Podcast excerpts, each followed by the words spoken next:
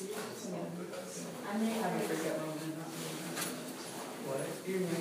Yes. See, I just had it, I made it through your phone, so I didn't say that. You doing more? Okay, I wasn't in, because it's so expensive to come. Oh, I know, I know. But I couldn't look at it. It's so miserable. Just think you have a little email. Doctor. Just don't miss my Oh, shit. and stuff. I'm gonna go on to, um, cause I'm innocent. And I hadn't realized how much I had until the free summer. Yeah, I mean, I.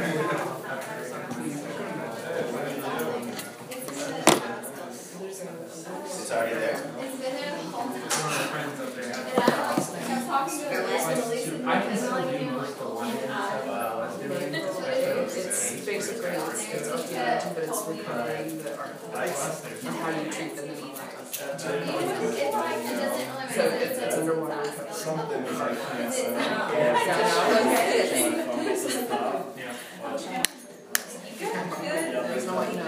I can tell you.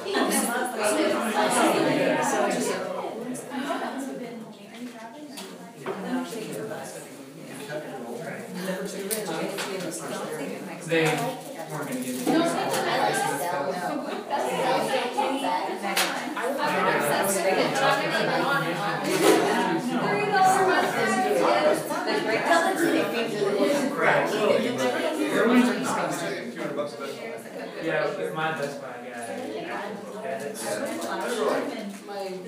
Works.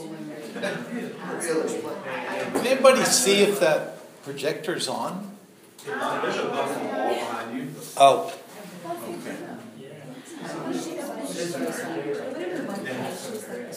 Yeah, you.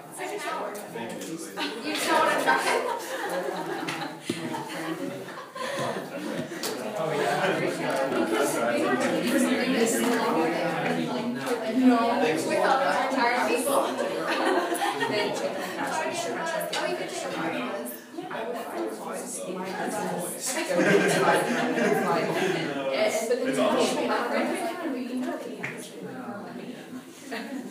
times. And then, yeah, so it's like three little, like three little I slides. used twenty dollars once on cruise. Um, Like Russian lunch. And it was the worst sushi. I was, yeah, like, yeah, I was like, I was like, I was having so I fast. My friend had won twenty dollars, so I basically just handed her money. And she like loved it. She's sitting up on my counter. Oh, twenty dollars.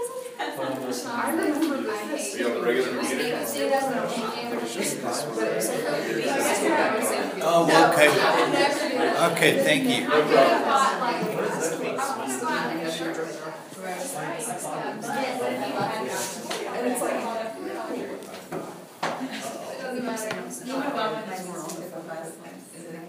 And It was on you know, relax, and then everybody was crazy. It was just hilarious. It's new year, so.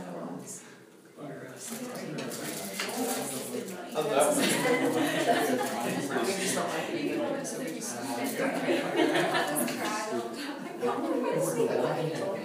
Unless you. So is this about who we're expecting? Yep. This is my first lecture in this course, so this is cell biology, right? Yes. Okay. No, you're. Uh, yeah, I'm in the wrong place. We're the only Um, ones probably here today. I think this is one of these your last two lectures or something. Okay, so this is like now for something completely different, I guess.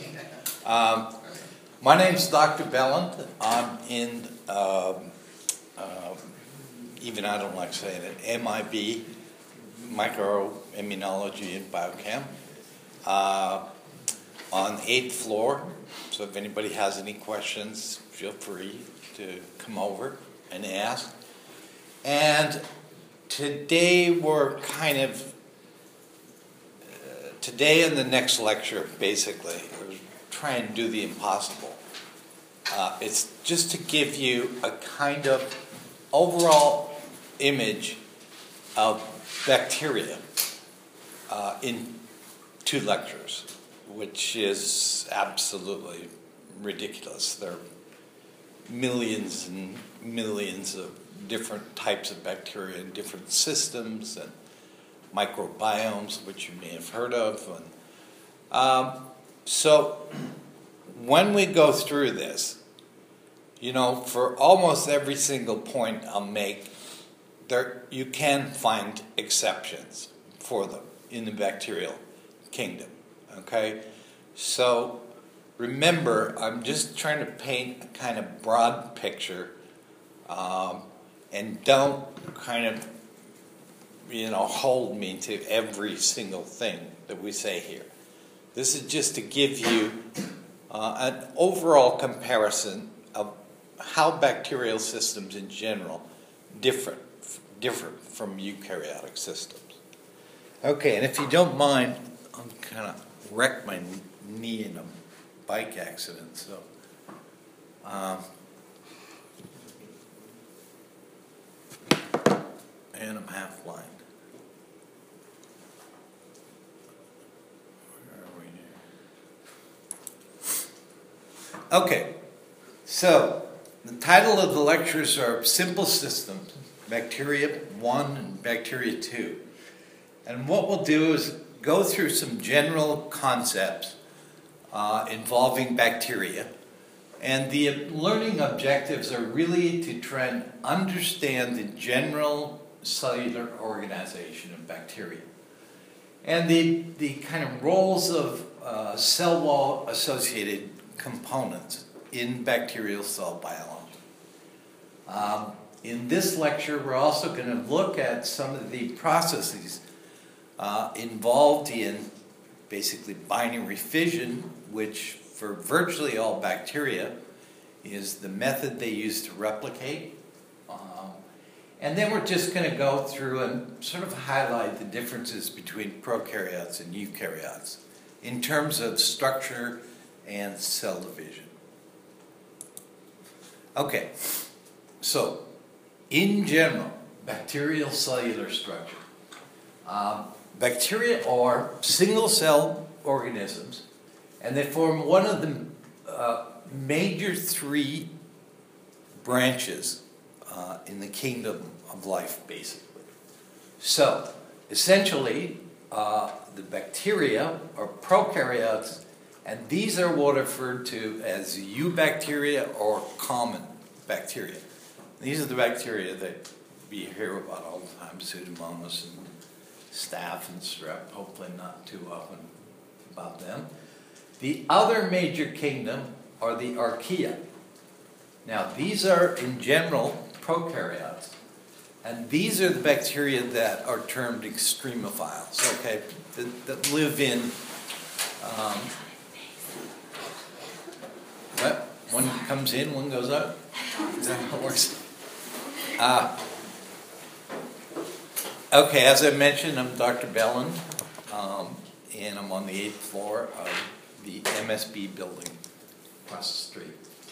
Um, okay, the archaea or, extremophiles, as I mentioned, these are the, the sort of odd bacteria that live in hot springs, for example, or live in high molar salt, or um, you know these these very unusual kind of bacteria. You're not most people are not very exposed to these, and so they're a little stranger. But they have uh, sort of features of bacteria and eukarya. Okay, so they're thought to be kind of almost an evolutionary kind of link between them. Now, the eukarya in, uh, are the eukaryotes, and you've been studying them basically all year. Okay, so these are all other um, animal uh, organisms and the plant, basically. Okay, so in terms of the eubacteria, the bacteria, common bacteria, they lack internal membrane bound compartments. Okay, so they're a single cell and there are virtually no internal membrane compartments.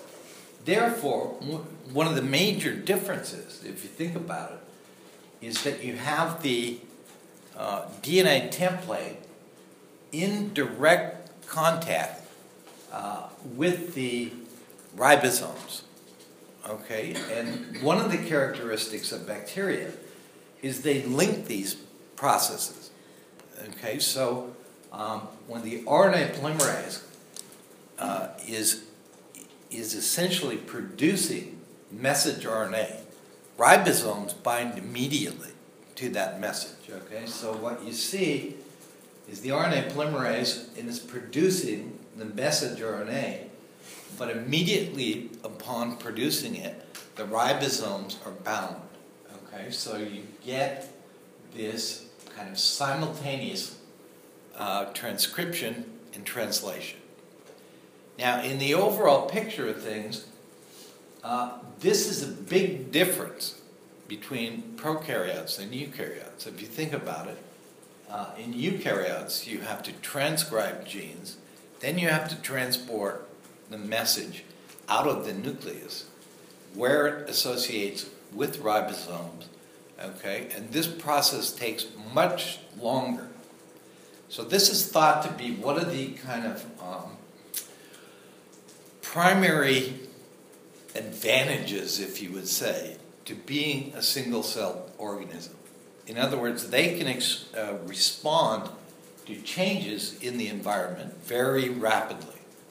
Okay, where it takes uh, eukaryotes, you know, substantially longer to change the mRNA population that they're translating.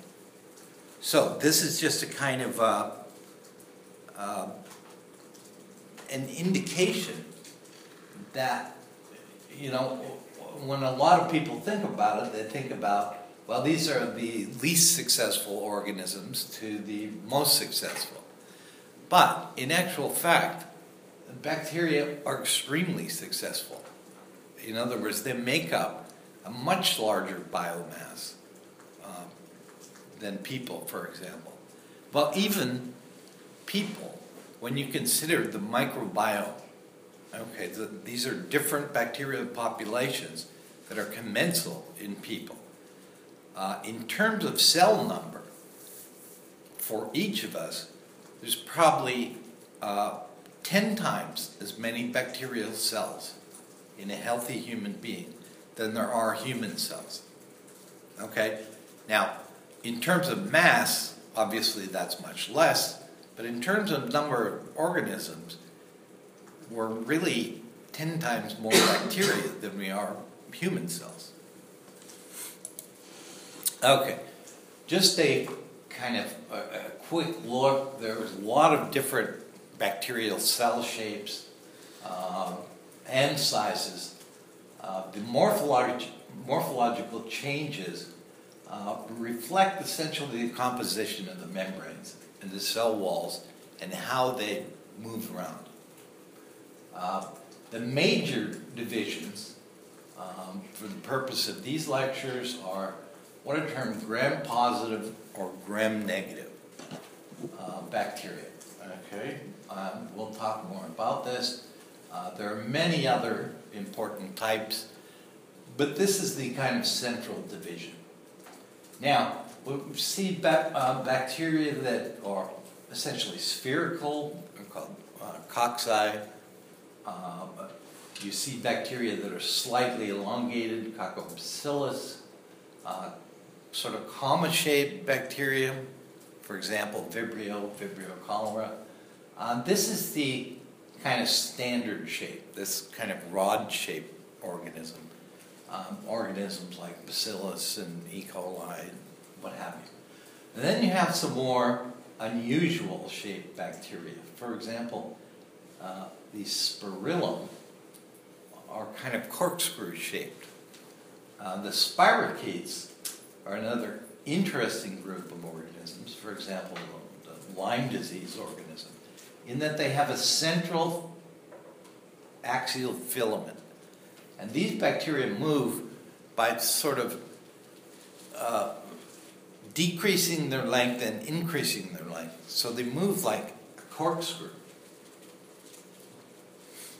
Okay, so this is the kind of theme that I'm going to use to try and um, show you the differences, predominantly between the gram-positive organisms, so this side, versus gram-negative. Okay, so first of all, bacteria have common features. Okay, and a couple are shown here. For example, the cytoplasmic membrane. Uh, all bacteria are bound uh, by this sort of membrane. Okay, you also have chromosomes, virtually always double stranded circular DNA. Uh, you have the translation apparatus, the ribosomes, um, which we'll see are different than eukaryotic ribosomes. And so these features uh, are important to all bacteria.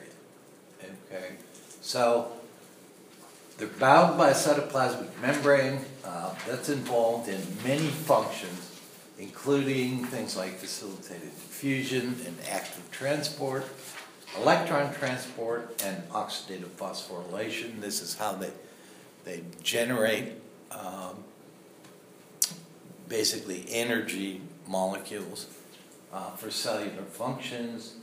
Uh, this also provides a kind of hydrophobic barrier to passive diffusion.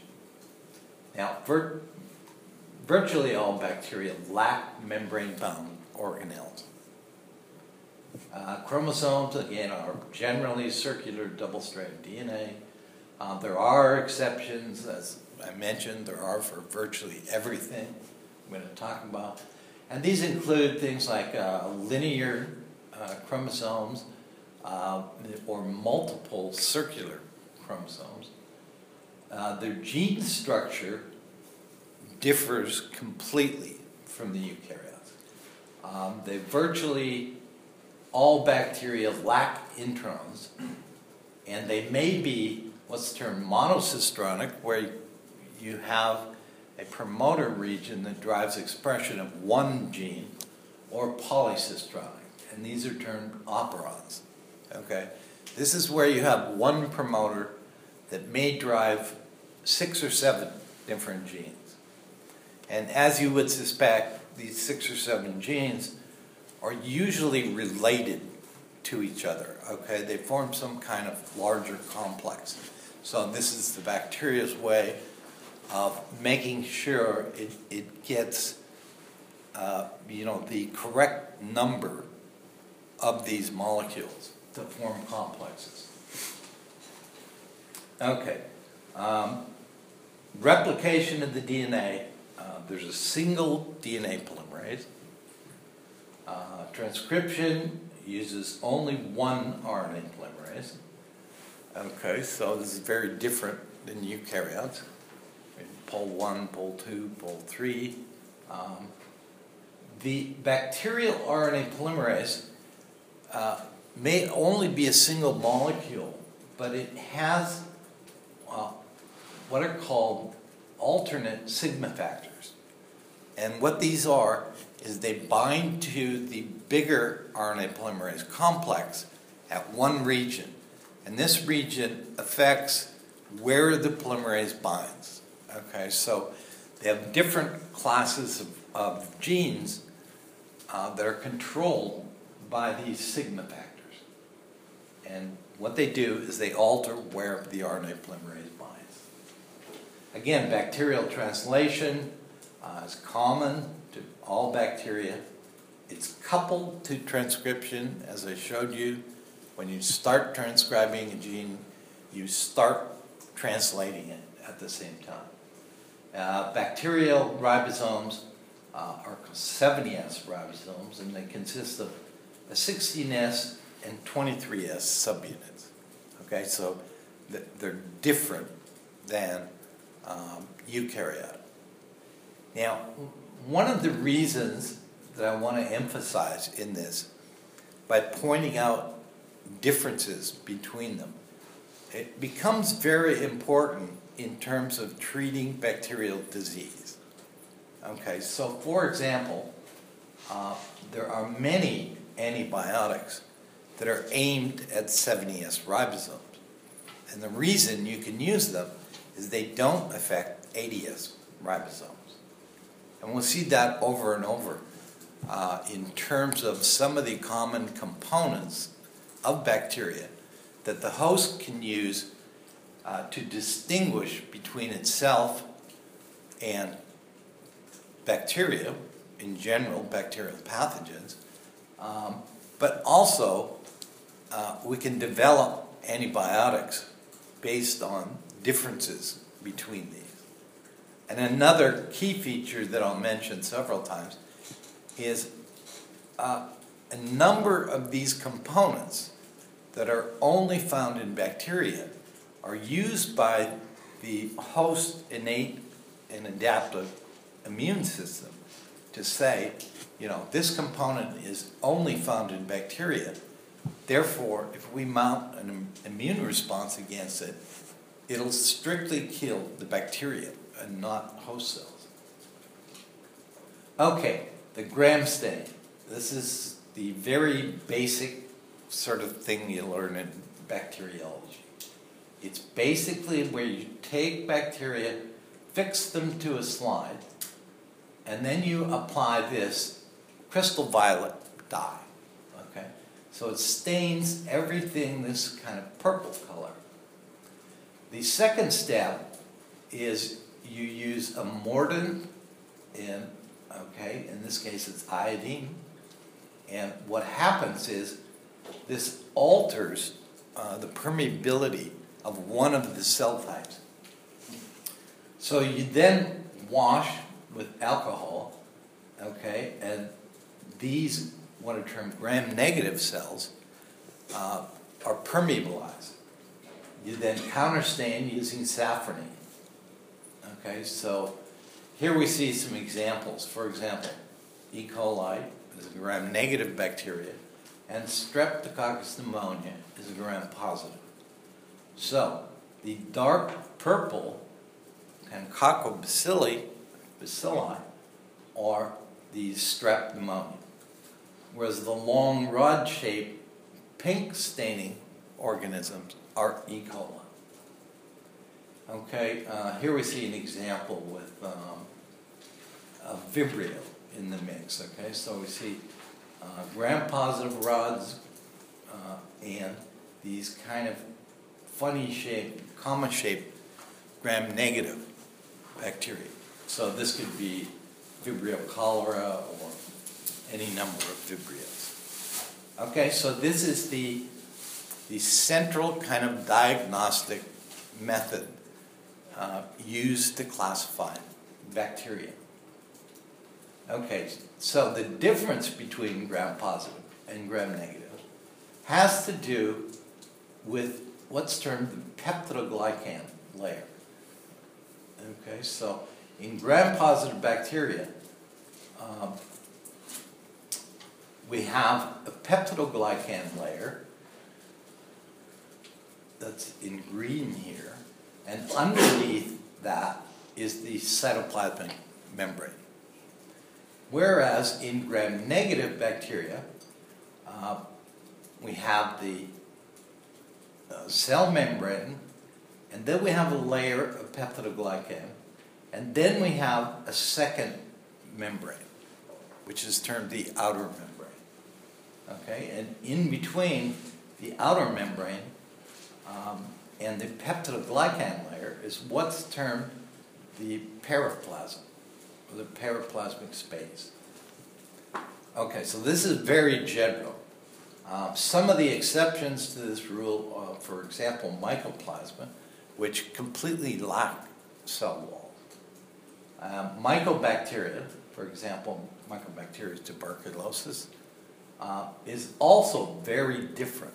That it, it does not stain gram positive or gram negative. And that's because it has a, a very, very hydrophobic outer leaflet. Okay? And you have to use a, a very uh, more difficult method to stain uh, these bacteria. And it's called acid fast staining.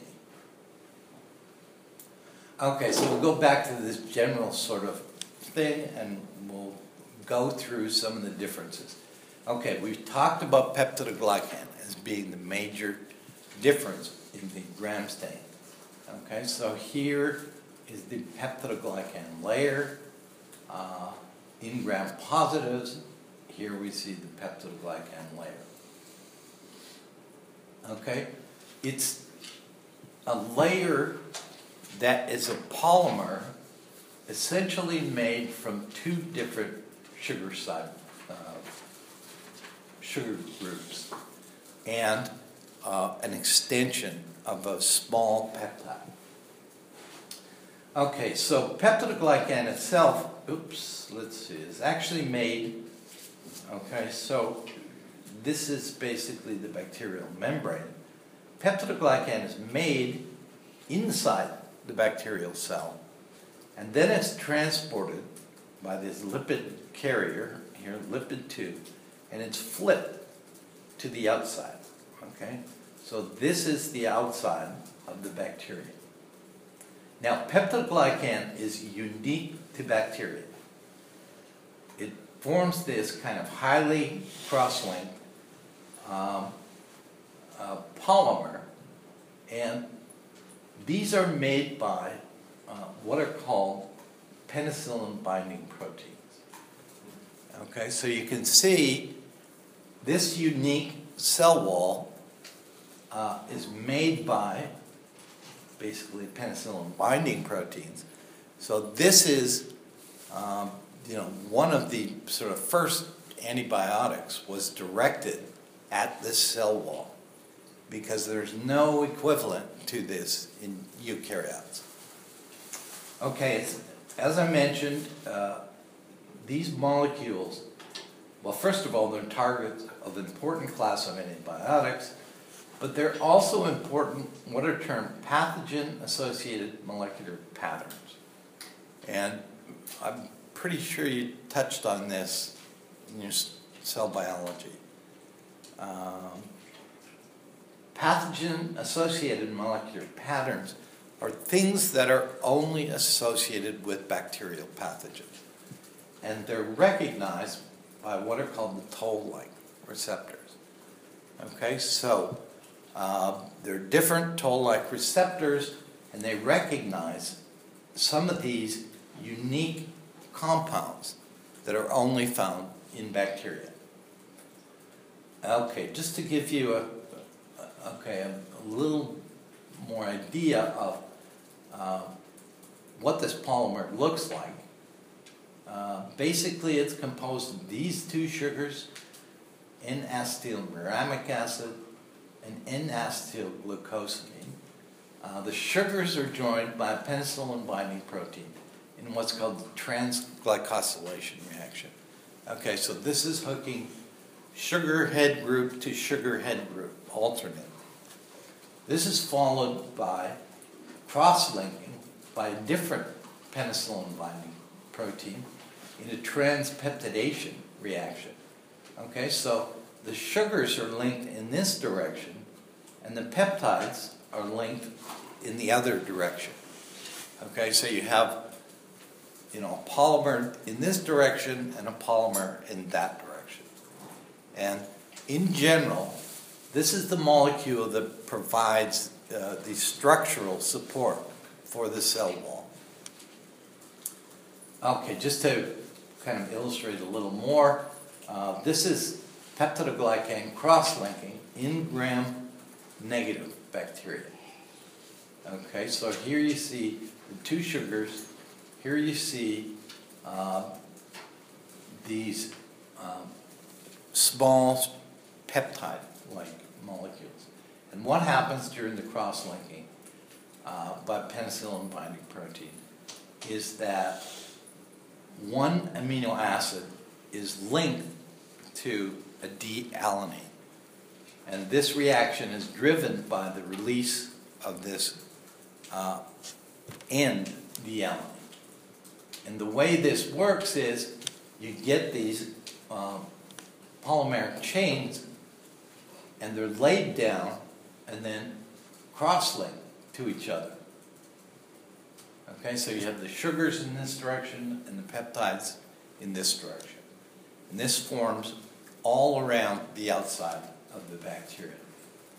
Whereas in gram positives, it's a little more uh, complicated. Here you have the same two sugars, and here you have the, the peptide, and then you have another peptide chain in the other direction. Now, these are cross-linked um, in a similar kind of way, but now it's cross-linking from the glycine to the D-Ala, and that releases this, which drives the reaction. Okay? Now, what happens is in gram positives, uh, this is a much more stable structure. So, peptidoglycan forms a rigid but porous, as you can see, molecules can still get through that structure, uh, component of both gram-positive and gram-negative bacteria of the cell wall. And the cross-linking is due to penicillin binding proteins uh, that perform transglycosylation and transpeptidation. Now, the difference is gram-positive peptidoglycan is much more extensively cross-linked and is much thicker than gram-negative peptidoglycan. So in gram-positives, there's generally at least 40 layers of these polymers um, compared to about one or two layers in gram-negative. Okay, so uh, for example, Staph aureus, the peptidoglycan cell wall layer is probably 40 times thicker than E. coli. Um, peptidoglycan synthesis, if you think about it a bit, is actually a key component in cell division. Okay, it forms this rigid structure. So when the cell wants to divide, it has to start making a rounded end instead of a rod shaped. Okay? And what we'll see is that's actually a fairly complicated process. Um, lysozyme, which is a, uh, um, a molecule that's you know found in the oral cavity and other places, uh, hydrolyzes the sugar bonds in peptidoglycan, and therefore it disrupts the structure. Therefore, it's an important antibacterial, antibacterial uh, in particular against gram-positive organisms. And again, it's found in tears, saliva, uh, and lysosomes of monocyte macrophage uh, immune cells. Okay, so now let's move on to another component, uh, the outer membrane. And remember that the outer membrane is only found in gram-negative bacteria. Okay? And it forms this second membrane outside of the cytoplasmic membrane. Uh, this is just a sort of cartoon structure uh, showing the, the inner membrane, or cytoplasmic membrane, the periplasmic space, and then the outer membrane. Okay, the outer membrane is an asymmetric membrane in, in that on the outer leaflet it contains a molecule called LPS. Uh, it, the membrane itself forms another permeability barrier with a diffusion limit of about 600 Daltons. Okay, so um, it'll allow things like salts and small sugars to move through it, but not bigger things like proteins. Uh, it contains important transporters. Uh, they move nutrients in both directions across the membrane. Uh, it contains important proteins that basically control the interaction of the bacteria with its environment. Okay, so this is the very outside of the bacteria. So any interactions it has with other cells or just the environment in general is controlled through these molecules. Uh, and, but this only applies to gram-negative bacterial. It contains LPS. Again, this is another important pathogen-associated molecular pattern. There's no molecule like LPS in eukaryotes. Um, this is recognized by um, toll-like receptor 4 uh, in conjunction with an LPS binding protein, CD14, and the adapter, MD2. Now, this molecule is the cause of what's called endotoxic shock. Okay? And what that means is that it's a molecule that's recognized by the immune system and induces inflammation.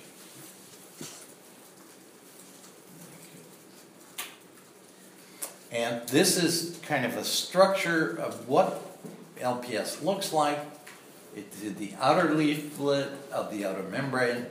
Uh, it's responsible for permeability barrier. Um, it's termed the O antigen, and that's from the German "ohne" without, which I don't understand what that means either. But um, what you'll see is is that these a number of these antigens are used to classify bacteria. Um, so, for example, you've probably heard of E. coli O157H7. Okay? And the O means uh, that it has a certain kind of LPS. And that's how they use to identify uh, the strain. Uh, it basically has oligosaccharides on the very outside, uh, almost always, but there are exceptions to that. Uh, these uh, molecules are highly variable. Uh, in terms of referring to the bacteria, they often have the ability to either make this or not make it. Uh, when they make it, they're termed smooth bacteria. That means they have an O antigen. Uh, when they're termed rough, that means they don't make this antigen. Uh, and this results in what's called antigenic variation.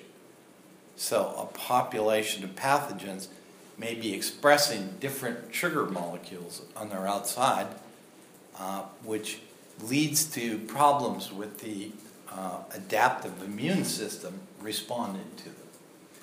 Uh, LPS has what's termed a core polysaccharide. Uh, it's essential for growth, it's highly conserved, and it has unique carbohydrates. Uh, that's this short region right here, and it contains a molecule called KDO, 2-keto 3-deoxyoctonic acid. And again, this is only found in bacteria, LPS. Uh, it also contains a number of heptose uh, sugar molecules. Uh, the last portion here, the portion that's basically found in the membrane, which this yellow is supposed to indicate, is what's called lipid A. And this is uh, acylated glucosamine disaccharide. Okay? So this di- disaccharide, uh, it's phosphorylated. Uh, and this is what's termed endotoxin. This is the active kind of part of the molecule in terms of causing endotoxic shock. It's a very potent inflammatory mediator, and again, it causes endotoxic shock. Okay, let's move on now to um, uh, another component of the outer membrane in gram-negative bacteria. And these are termed porin proteins. Okay, so uh, these molecules are only found in the outer membrane. Okay, and what they do is they allow for uh, specific voltage gated trans- or movement of things like sugars, ions, and amino acids. Okay, so in this hydrophobic barrier are these molecules called porins that form essentially controlled holes in the membrane. So their general structure involves what's called anti-parallel beta sheets that form what's called a beta barrel. And this is kind of a side view of a porin. Okay, so this would be the periplasmic space. This would be the outside of the bacteria. And so we're looking at it this way. And the way these things work is they have these uh, beta barrels in which the outside of these strands have hydrophobic residues, whereas the inside of the strands have hydrophilic residues.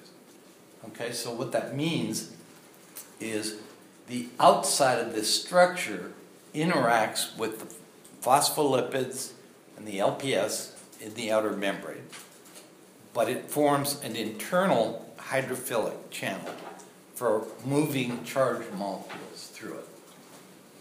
Um, so basically explain that here. Uh, these molecules virtually always trimerize in the outer membrane. And if you look at this lower picture, uh, what you see are three of these, okay? And this is the trimeric structure. Again, um, you can see the internal hydrophilic channels uh, and the kind of external hydrophobic region. Um, now, the way these work is they ge- generally have a kind of cap region. And what they do um, is they respond to substrates in a voltage gated manner. So it makes a voltage gradient between the outside of the bacteria and the periplasmic space. And what this does, uh, when the channel opens, it allows for things like amino acids to come through.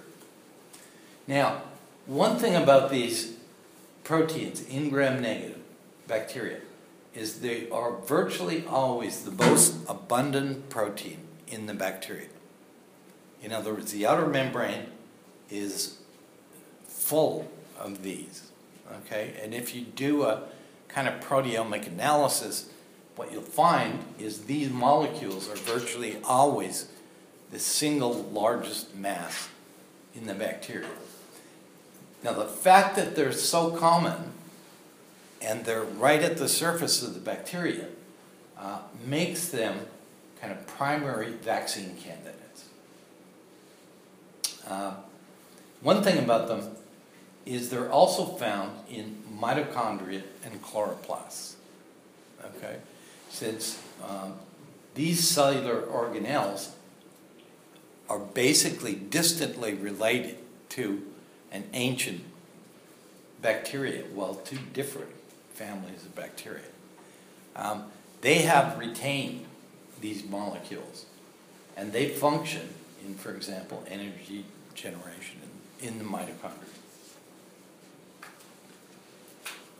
Okay, now let's move on to uh, other things that are found uh, that basically are proteinaceous and they extend from the surface of the bacteria. And these include what are termed uh, flagella. A flagellum is one protein, and pili, or as in England they call them fimbriae. Don't know why. But flagella is the part of the bacteria that's responsible for motility.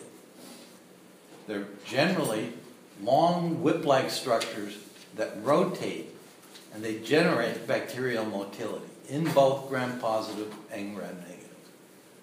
Okay, so uh, basically, uh, what you see are, are these long strands uh, that are encoded, or, or basically made of um, single molecules of flagellin. Okay, but there are many thousands uh, in this polymer. And the way they work is essentially they're rooted in the bacterial uh, cell wall and outer membrane. And what this is, is a motor, basically, that drives this, what's termed the hook region, and results in spinning of the flagellum. Okay, they're responsible for what's called chemotaxis. And what that means is bacteria have sensors that allow them to move towards nutrients and away from toxins. And the way that works is that these sensors control which direction the flagellum moves. And I'll show you that in a minute. Uh, there's many types of flagellum. Uh, they used as diagnostic tools. And again, their abundance and surface localization make them primary vaccine targets. So these are long protein structures that extend out from the bacteria. So a perfect target for vaccines. Uh, flagellin is termed the H antigen for the German Hauch. Uh, and again, as I showed you before, um, this is an enteropathogenic E. coli that um, hopefully nobody's had direct experience with, but it causes very serious um, disease and is classified O157H7. Okay? So that means it has a type of LPS that's termed 157, and it has a type of flagellum that's termed 7. Okay, so uh, this is the way they keep track of, you know, uh, epidemiologically what's actually happening in terms of food poisoning. Okay, so in terms of different types of arrangements, you can have monotrichous, as seen in Vibrio, peritrichous, which is seen in uh, E. coli and others, where you have flagella coming off all over. Lophotrichous in Rhodospirillum, uh, where you have multiple flagella that come out one end of the bacteria. Or seen in Spirillum, where you have flagella basically that come out both ends. Okay, so I don't have the real description of how you move here. I remember I took that out. But it's, just to summarize it briefly, what I'll say is um, the way the bacteria works, if it rotates the flagellum counterclockwise, it moves forward. Okay? And that's called a run. But then, if it flips and turns the flagella the other way, it stops and it just, it's called a tumble. Okay? So it's got two phases depending on which direction the flagellum moves. It can either go forward or just stop. And what it does, if it's moving towards, say, glucose, it'll take long runs, short stops. Okay? Long run, short stop. But if it's moving towards something that is toxic for it, okay, say a low pH or something, it'll take a short run and a tumble. And then every time after a tumble, it changes directions randomly.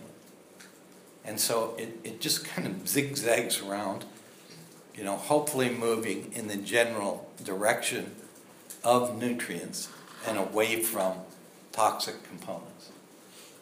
Uh, you know, you're not responsible for that, but I just, in my other micro lectures, I generally explain that. Okay, fimbriae or pili.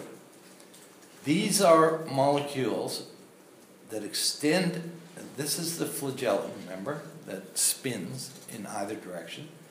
And pili or fimbriae are generally shorter structures.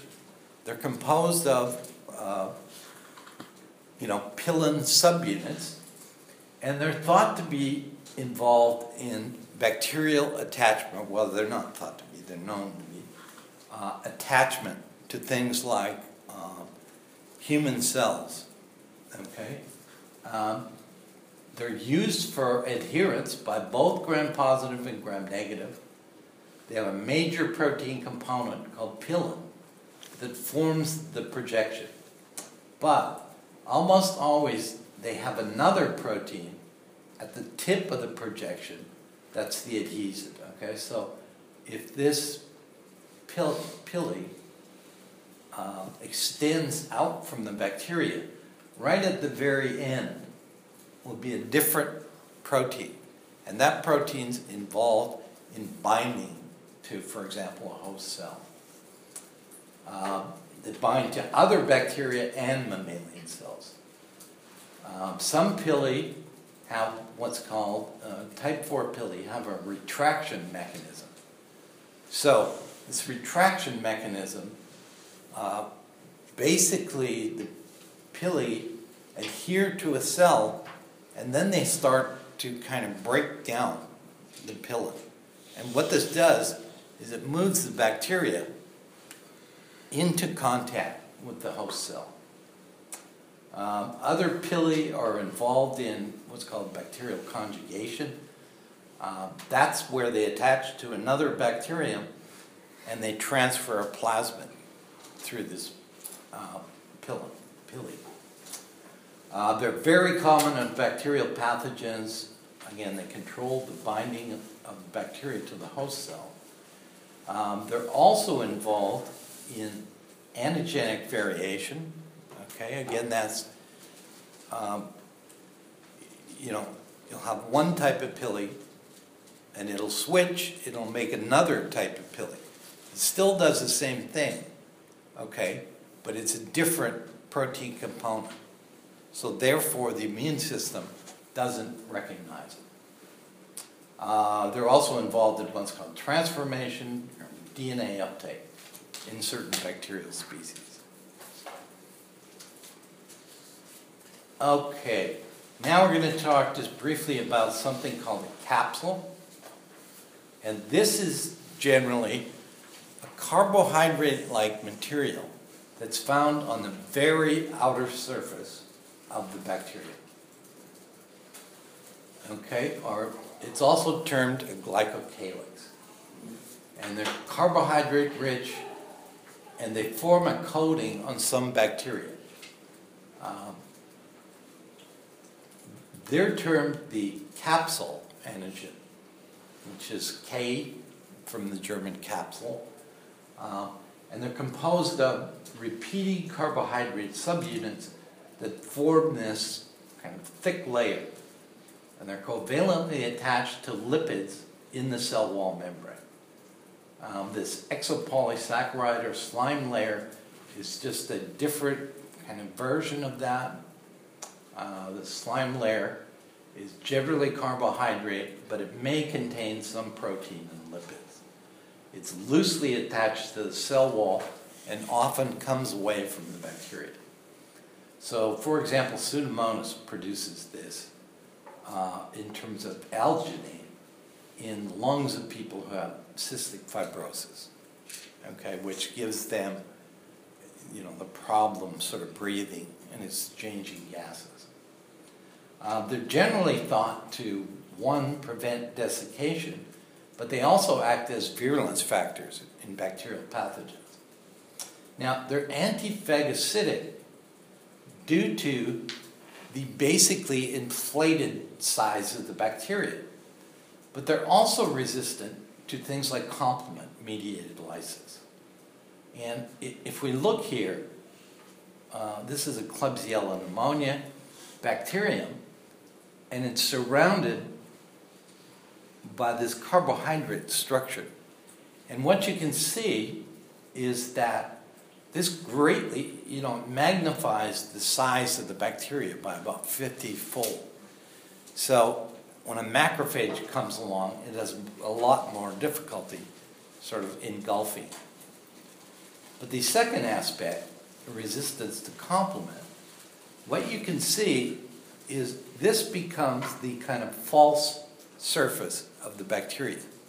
So when you get complement deposition out there, the membrane attack complex is too far from the bacterial cell wall to actually kill the bacteria. Okay? It's just sort of sterically um, blocked from doing any damage. So these are important uh, virulence determinants. Okay, um, going to go in a little bit to bacterial cell division. But I think what I'll do now is maybe take a break. People want? Okay, because the next section is basically uh, bacterial cell division.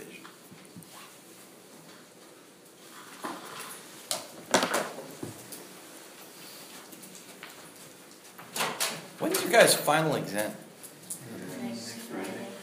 Is it fifth? Yep. Yeah.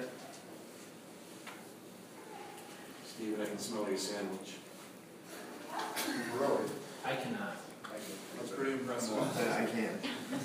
Um, I'm sitting here, I'm like, where is that cannibal actor? Jesse, you have a sandwich.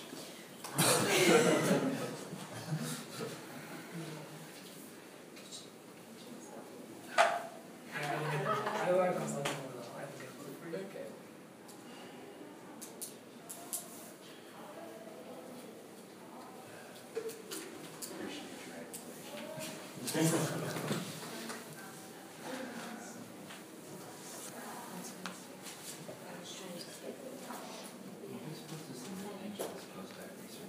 Let's do like.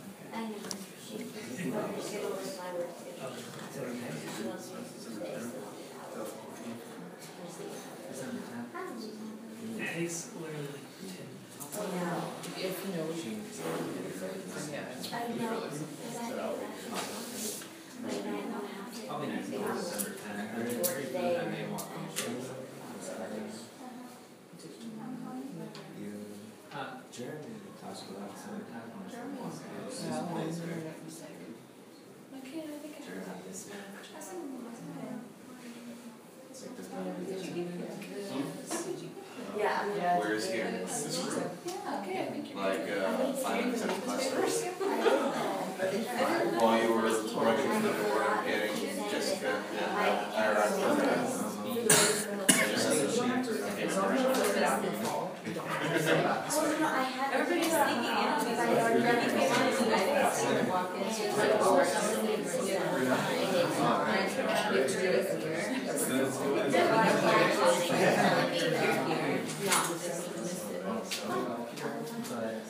somebody was sitting behind. And I tried to get to do it again. Like seven now. How many cars are there? Yeah, it's like a few ten. It's supposed to be ten, but the classes, Is don't know, because one of the. A of eight. Yeah, there's one of the classes, it's supposed to be a three credit. Yeah, Okay, mine is eight. No, that or they changed something since I. then they must have changed. Cause the I checked them. I did too.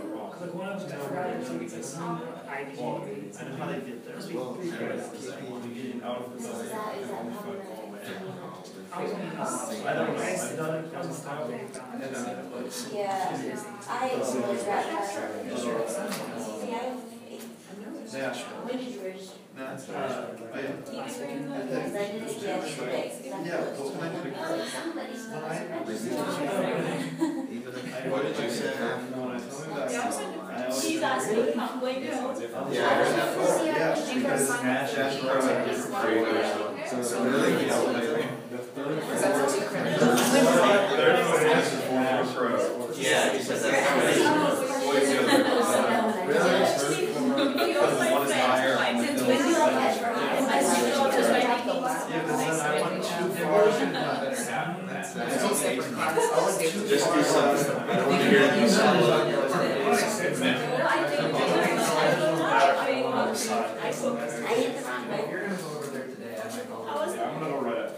It was good. It It was, uh, I already watched it. the test. you what? When did you watch I, I it? just wanna see if I got it on my. Hmm? Alright, just like Viagra. So, see, now this is one of those things you could have told me you did, when I asked what are you doing for three days in Boston? And all I did is I was out. Nothing. Could have said, I went to see it to Stella. Anyway, you can still get out. Yeah, I just did out. Every time I See, left, they- I called in a different ways. I don't like eight. They don't really figure out how it. So good you're out. Wait, wait, wait. That place is friggin' I'll see what you have.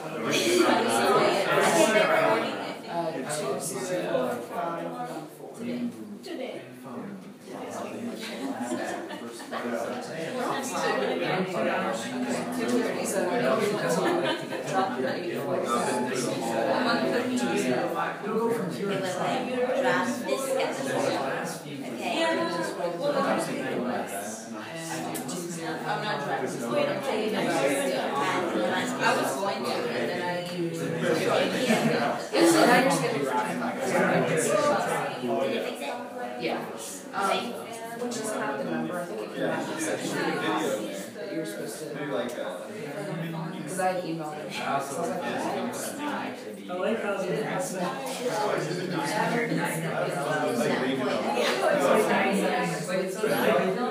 Friday. You can have a million dollars. No, you can't. try to use it until the almost. Oh, right. You guys have one. You wanted to eat like. Which much for like? So I have.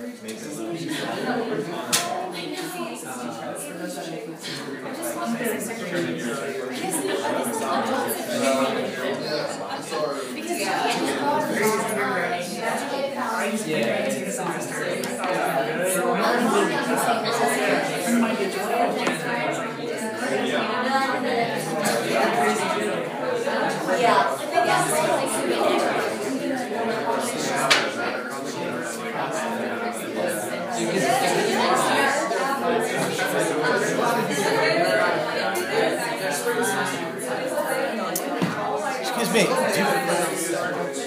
That's good. Yeah, could you close it?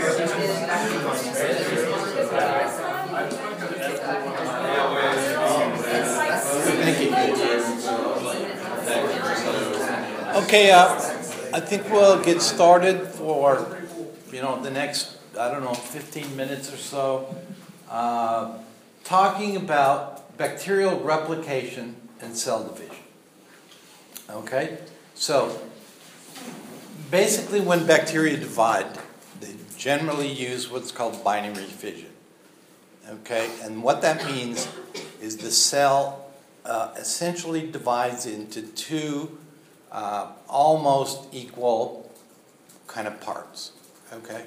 With a chromosome in each, uh, cytoplasmic components split between the two. But it's actually a little more complicated than that, how things actually work. Okay, this is just something that um, I threw in here. Um, this is Haemophilus influenza chromosome. It was the first bacterial genome sequenced in 1995. Okay, now there are probably hundreds of thousands of these. So this kind of, uh, in terms of next generation sequencing, what have you, has been an extremely rapidly moving uh, field of study of bacteria. And this just shows you that there's, you know, all different sizes. For example, this is the organism I work on. It just has a tiny genome compared to Pseudomonas, for example, which has a very large bacterial genome. Okay, so bacteria divide by binary fission for the most part. Okay? Uh, what that means is the bacteria essentially grows and replicates its chromosome, okay, to, gets to the point where it has two complete chromosomes, then it starts to form this division septum. Okay, and here is where it has to decide where it's going to divide, but it also has to change, for example, peptidoglycan enzymes so that they form this kind of septum uh, that results in two different cells. Uh, now these cells go on and begin to divide themselves, etc., etc. And you can see that the time course here is extremely rapid, okay, compared to virtually any kind of uh, eukaryotic system. For example, E. coli, under the right conditions, um, can replicate itself in 20 minutes. Okay, and what this means, you have generation or doubling times, that's the time required for completion of the cycle. So, for example, uh, this is one shown here is 30 minutes. It, with bacteria, it varies from minutes to months, uh, depending on the organism itself, what kind of conditions, you know, carbon sources, and it results in what's called exponential growth. So cell number equals 2n, where n are the number of generations. Okay, so instead of a kind of arithmetic accumulation of bacteria, you get what's called a logarithmic uh, growth. Okay, just basically we'll go over this, the, the bacterial growth curve. Uh, initially, we have what's called the lag phase. And this is basically environmental adaptation. Okay, so the bacteria have to sense what's in the environment, what kind of carbon sources are out there, what kind of genes they need to express to utilize them. Uh, and this is followed by the exponential growth phase, also termed the log phase. Okay, this is where you get maximum growth rate, shortest generation times. Uh, it's dependent on all kinds of different things with different bacteria, uh, depending on temperature, nutrients, osmolarity, pH, what have you. Okay, this is then followed by what's called the stationary phase, okay, where the bacteria, um, there's basically equal bacterial death with replication. And this results from running out of nutrients, for example, or the accumulation of toxic material. So, in other words, when the bacteria are metabolizing, they're maybe producing things like acid or something like that, to the point where once they reach a certain number of bacterial cells, uh, they essentially stop replicating like this. And then this is followed by what's called uh, the death or logarithmic decline phase. And that's where death exceeds growth. And this is almost always the result of toxic levels of bacterial waste. Uh, but also, some bacteria have a built in kind of apoptotic analogous system. It's called autolysis, okay, where bacteria begin to lyse and release components for the growth of other bacteria. Okay, now the key to this process is um, basically the location of where the division septum is going to be. Okay, so initially you get DNA replication uh, with associated enzyme complexes. ORI-C, uh, which is bacterial divide in circular uh, chromosomes, they have an origin region, okay, at one point.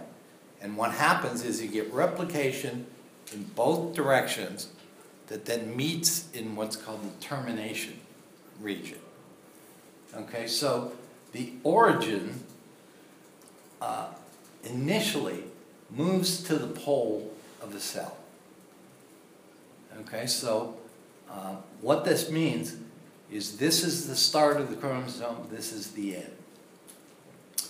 You get elongation of the cell, and as you're replicating the chromosomes, the or other origin goes the opposite pole of the cell.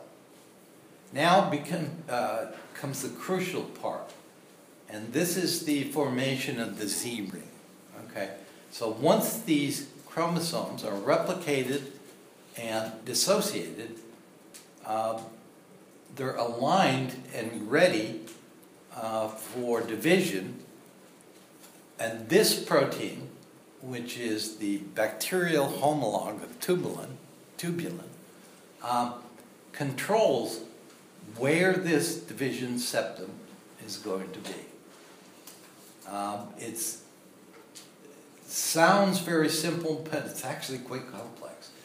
There are two systems that essentially act to uh, displace FTSZ. Okay, the MIN CDE system and the nucleoid occlusion system. And the result of these two systems, which we'll look at in just an event, is that FTSZ forms at this basically the center of the elongated cell. Uh, the uh, FTSZ then recruits a large family of other proteins which begin the formation of this septum. And there, you, the completion of this results in uh, septal division. And involves peptidoglycan modification, invagination, and cell separation. So, this protein is very interesting it's highly conserved in bacteria. Virtually every bacteria has this protein. Uh, and it's found in some uh, archaea. The, it's the first protein to localize to the site of cell division. Um, it also plays this role of mitochondria. It binds and hydrolyzes GTP, leading to self assembly into, into filaments. But these don't look like microtubules. Um, the N-terminus and variable spacer in the protein, the spacers down here, uh, they're unknown functions. But the core region is the region that has homology to tubulin and binds GTP. Uh, the C terminus is responsible for association uh, for with other proteins. In other words, it forms a platform um, for construction of the septal plane. Um, in some interesting imaging studies, it's found that FTSZ oscillates between the bacterial cell poles. And this is kind of a, a time course. And let's see, did I take that slide out too? I guess I did. But what happens is the MIN CDE system basically moves from one pole of the cell to the other pole of the elongated cell.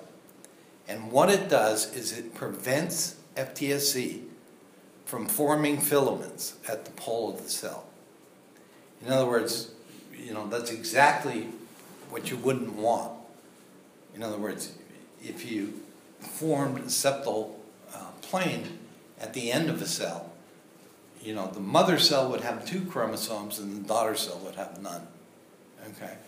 So what it does is it chases FTSZ away from the poles of the cell and makes sure it stays kind of in the middle.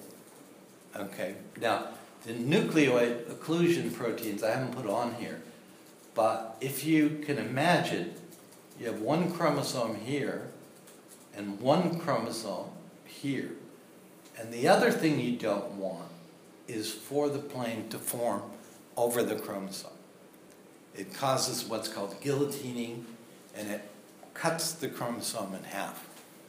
So these two systems work to basically exclude FTSZ. So the, the only place it can uh, form filaments is right in the center of the cell. And this just shows you that, the, the, sort of process. Uh, FTSZ forms, then it binds these other proteins that are involved in uh, the septal plane. And then you get the contraction signal with the uh, plane, or the, you get invagination at the center. Uh, and this is a fairly complex process. Uh, following this, you get disassembly of the Z ring and these other proteins, uh, resulting in separation of these two cells. Oh, I forgot I got it in the wrong order. Okay. To look at this, what they used were FTSZ GFP. And basically, they found that FTS goes from pole to pole as this kind of protofilament here.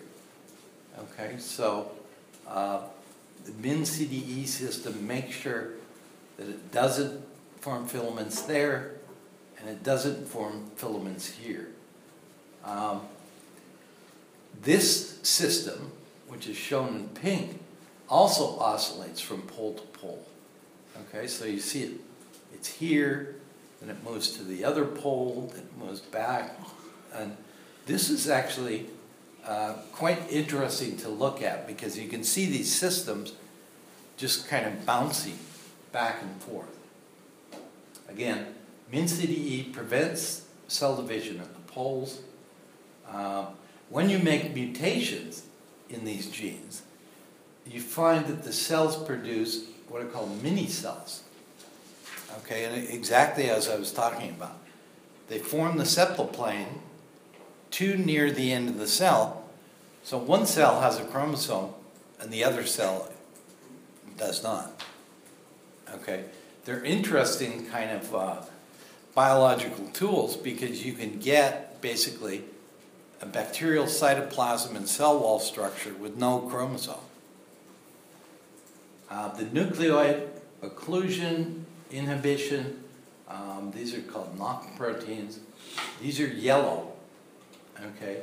And they bind to the chromosome, more or less non-specifically.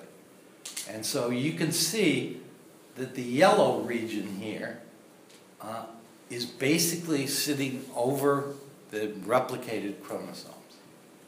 And so it prevents the Z-ring formation over the nucleoid and it prevents this guillotining process.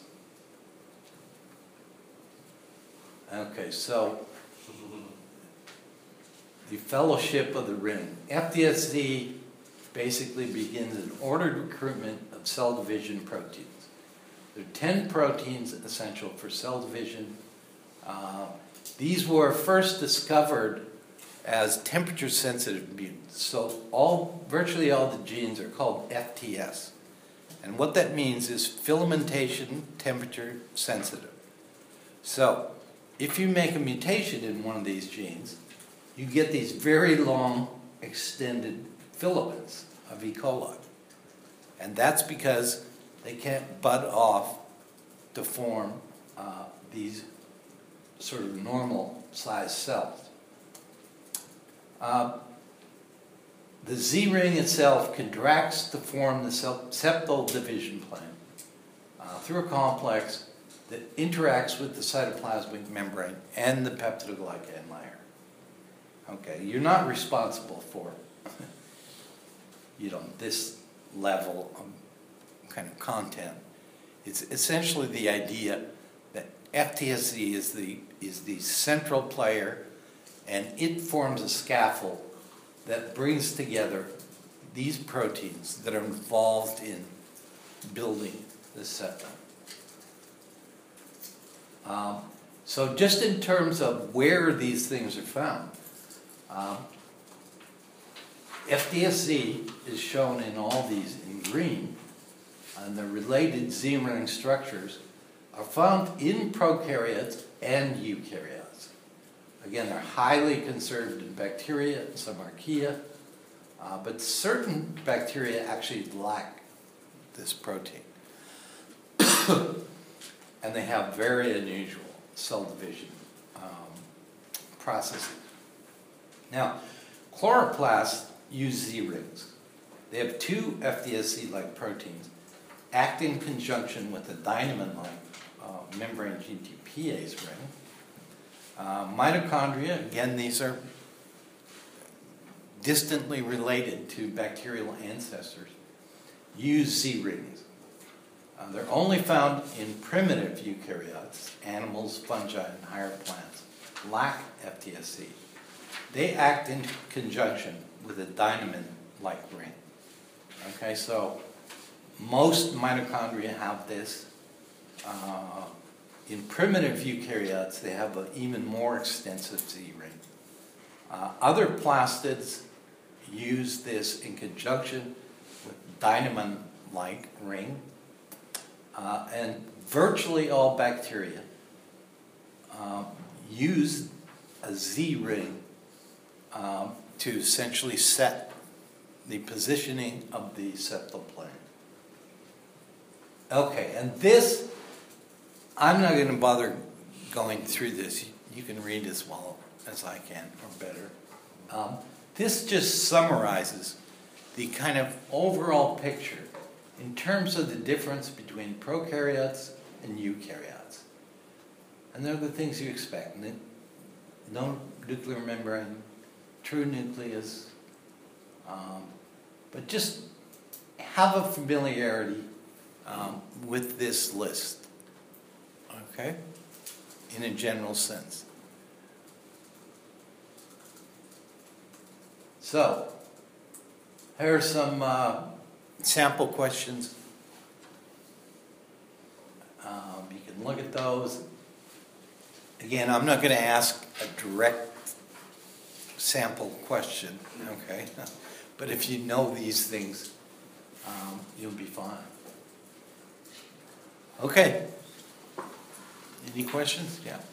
Um, Could you clarify whether pili are on both types of gram-positive and gram-negative bacteria, or only gram-negative? Both types. Both types. Okay, because you had a diagram you showed several times with gram-positive on the left, Yeah. positive on the right, and only the one on the right. Yeah, well, it, it's kind of like that picture, maybe five years old, and they find new pili every month. Any others? Okay. So when's the last lecture again? I, I should know, but Tuesday, next Tuesday. next Tuesday.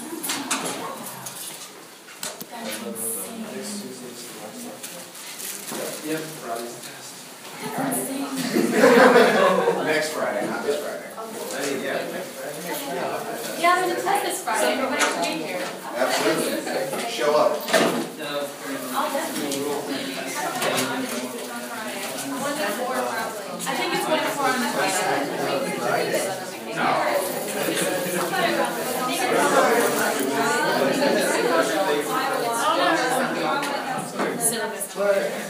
But like, except for that, Yeah, thanks, appreciate it. I had a question actually similar to his. Um, on the same picture, it showed the, is it mesosomes or mesosomes only on one side? Do they both form gram-negative, gram-positive, or is it only? Uh, that's a more difficult one. Those are, yeah, those are like the exceptions Okay, to the rules, all right. okay? They're not well characterized.